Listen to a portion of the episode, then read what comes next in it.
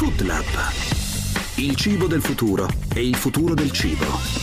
Di Federico Pedrocchi e Chiara Albicocco.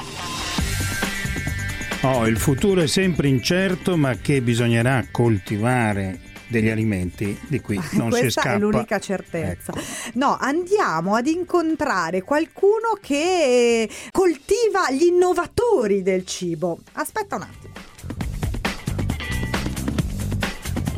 Ci trasferiamo nella Food Valley italiana, che è diciamo È un- intorno, una eh. zona che identifica un po' l'Emilia Romagna, ecco, tanto per centro Italia. intenderci. E quindi andiamo a trovare Sara Roversi. Ciao Sara, benvenuta. Ciao a tutti. Benvenuta. Tu sei fondatrice del Food Future Institute, che è dentro questo ecosistema che voi chiamate Future Food Ecosystem. Abbiamo detto che si trova, l'abbiamo già un po' localizzata, quindi in Emilia Romagna, nella Food Valley, che è appunto una zona che sappiamo essere molto importante per l'agricoltura italiana.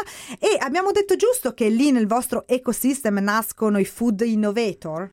Caspita, speriamo, certo, è una delle cose che noi cerchiamo di alimentare dalla mattina alla sera. Future Food Institute, che è questo istituto che si occupa principalmente di, di ricerca e cerca di ispirare, generare un impatto diciamo, su tutta la, la comunità che, che ci accoglie, proprio partendo dal food. Come avete detto voi è, è a Bologna, ma in realtà nasce da ispirazioni che vengono un po' più lontano, nel senso che io e mio marito siamo imprenditori nell'ambito del food e assieme a noi ci sono docenti universitari, innovatori, altri imprenditori che operano appunto in questa filiera e insieme quattro anni fa abbiamo cominciato a ricercare in giro per il mondo chi si occupava di innovazione in, questi- in questo, in questo ambito.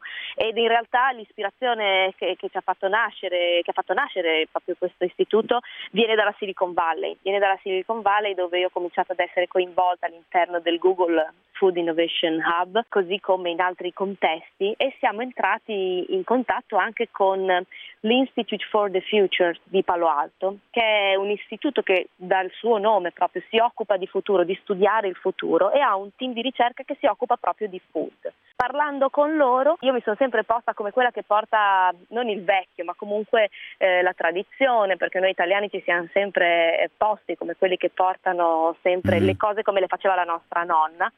E, e parlando con loro sono stati proprio loro a dirmi ma come voi siete per noi l'esempio? E lì mi si è aperto un mondo. E loro mi hanno detto voi che per noi siete la tradizione rappresentate in realtà la cosa da studiare perché quelle che per voi sono tradizioni oggi Mm. sono innovazioni che hanno avuto successo Beh, nel scusa, in tempo. effetti Sara, da- dalla Silicon Valley potrai importare tantissime idee molto innovative, però eh, i campi, l'agricoltura e tutto il resto ce l'abbiamo noi, loro no, ecco. Bravi, il- ed è proprio così che siamo ritornati in Italia e abbiamo detto, caspita, noi in realtà possiamo diventare un um, territorio attraente per i giovani che vogliono studiare l'innovazione nel- in questo settore, nel settore agroalimentare. Quindi l'idea è stata cerchiamo di contaminare la nostra, in primis la nostra comunità, una comunità che è fatta di imprenditori, che è fatta di giovani promettenti food entrepreneurs, imprenditori nel food, nell'agroalimentare e così abbiamo cominciato ad unire i puntini. Senti Sara, però, per come la mettevi tu prima, se là ci hanno fatto i complimenti per la tradizione, e, però non immagino che allora qui gli insegnate a zappare.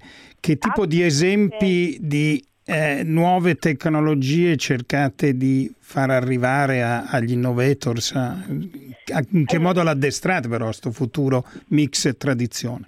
Allora, il futuro mix tradizione innanzitutto si, si allena cercando di creare contaminazione. Sono nati progetti che poi si sono trasformati in vere e proprie start-up proprio dall'incontro di ragazzi che vengono da contesti to- e background culturali totalmente diversi e magari le nostre imprese. Quindi da nuovi modelli di, di- di- di distribuzione del cibo, così come applicazioni che sono finalizzate a, a lavorare diciamo, sulla motivazione nel scegliere alimenti più salutari e motivare ad adottare uno stile di vita eh, sostenibile così come nuovi modelli di produzione, distribuzione, packaging, quindi quando si parla di innovation nella filiera del food Mm. parliamo di un food che parte da- da- dal campo e arriva fino alla tavola, Tavola, certo. da strumenti di misurazione in ambito agrario, eh, lavorare sui big data, sui grandi numeri eh, che i nostri, magari alcuni sensori possono andare a rilevare in ambito agricolo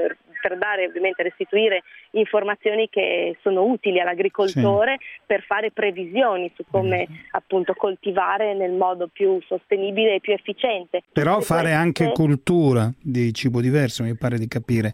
Devono essere anche un po' eh, manager nel diffondere un certo tipo di, di, di stile dell'alimentazione.